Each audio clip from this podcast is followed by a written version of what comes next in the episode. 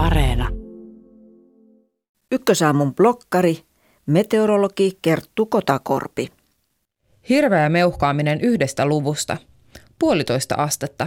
Ei kuulosta paljolta, ainakaan ensikuulemalta. Jos lämpötila on tänään puolitoista astetta lämpimämpi kuin eilen, eroa tuskin huomaa.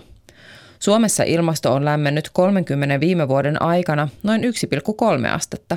Kuinka iso ja huomattava muutos se on, sitä voi kukin miettiä.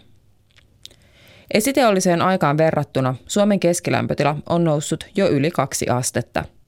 Koko maapallolla nousu on ollut keskimäärin 1,1 astetta.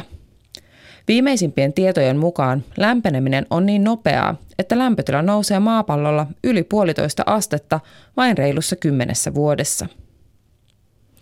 Numeron tärkeydestä kertoo, että IPCC-ilmastopaneeli on laatinut siitä oman raportin, joka julkaistiin jo kolme vuotta sitten. Tuhannet ilmastotutkijat huhkivat pitkiä työpäiviä sen eteen. Meillä on siis hyvin tiedossa, miltä puolitoista astetta lämpimämpi maailma näyttää ja kuva tarkentuu jatkuvasti. Puolitoista astetta tulee vastaan tuon tuosta, mutta mitä se oikeastaan tarkoittaa? Merkityksettömältä tuntuvan 1,5 asteen lämpenemisen läpikäynyt maailma näyttää hyvin erilaiselta kuin maailma tänä päivänä, puhumattakaan esiteollisesta ajasta. Nyt ilmasto on siis lämmennyt siitä jo yli asteen. IPCCn raportin mukaan puoli astetta lisää tarkoittaa entistä voimakkaampia helleaaltoja, pidempiä lämpimiä jaksoja, lyhyempiä kylmiä jaksoja ja merkittäviä muutoksia sateisuudessa. Siihen vielä puoli astetta lisää haittaa merkittävästi ihmisten ruoantuotantoa ja nostaa lämpötiloihin liittyviä terveysuhkia. Puolentoista asteen lämpenemistä pidetäänkin suurimpana terveysuhkana maailman väestölle. Ja tämä on vasta puolitoista astetta lämpimämpi maailma.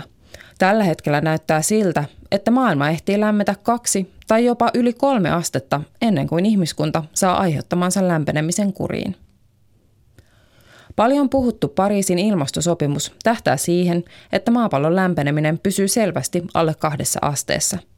Sillä on kuitenkin iso ero, saadaanko lämpeneminen pysäytettyä puolentoista vai kahteen asteeseen. Puolen asteen lisälämpenemisellä arvioidaan olevan jopa kaksinkertainen vaikutus veden puutteesta kärsivien ihmisten ja valtaosan elinympäristöistään kadottavien eläinten määrään. Alueelliset erot vaikutuksissa ovat valtavia. Lämpenemisen määrästä riippumatta maa-alueet lämpenevät enemmän kuin meret, pohjoiset alueet enemmän kuin eteläiset. Meillä Pohjois-Euroopassa esimerkiksi sateet lisääntyvät, kun taas Välimerellä sademäärät vähenevät ja kuivuus lisääntyy. Aluetta onkin luonnehdittu tulevaisuudessa ilmastonmuutoksen kriisipesäkkeeksi. Samalla tavalla kuivuus lisääntyy monella muullakin viljelyn kannalta oleellisella alueella maapallolla. Ilman lämpeneminen nopeuttaa veden kiertokulkua ja se edesauttaa niin rankkasateiden, tuulvien kuin kuivuudenkin lisääntymistä. Mannerjäätiköt sulavat ja merenpinta nousee, ja tämä kehitys tulee jatkumaan tuhansia vuosia riippumatta siitä, mitä ihmiskunnan päästöille tapahtuu. Päästöjen rajoitusten nopeudesta riippuen merenpinta nousee jo vuosisadan puoliväliin mennessä 10-20 senttimetriä, mikä väistämättä lisää tulvia rannikolla.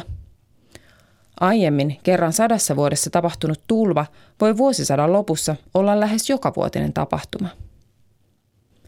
Viimeisimmässä tänä vuonna julkaistussa ilmastoraportissa todetaan, että maaginen puolentoista asteen raja on väistämättä ylittymässä ja nopeasti, käytännössä noin 20 vuodessa. Tieteentekijöillä ja päättäjillä on jo hyvin selkeä käsitys, että maapallon lämpenemisen pysäyttäminen puoleentoista tai edes kahteen asteeseen voidaan saavuttaa vain hyvin nopeilla, laajoilla ja voimakkailla kasvihuonekaasupäästöjen vähennyksillä. Puolentoista asteen tavoitteen saavuttamiseksi ihmiskunnan tulisi puolittaa kasvihuonekaasupäästönsä 1990-luvun tasosta. Koko ajan tavoite lipuu kauemmaksi. Aika tiimalasissa kuluu loppuun. Nykymenolla lämpeneminen on vähintään kahden, jopa yli kolmen asteen luokkaa.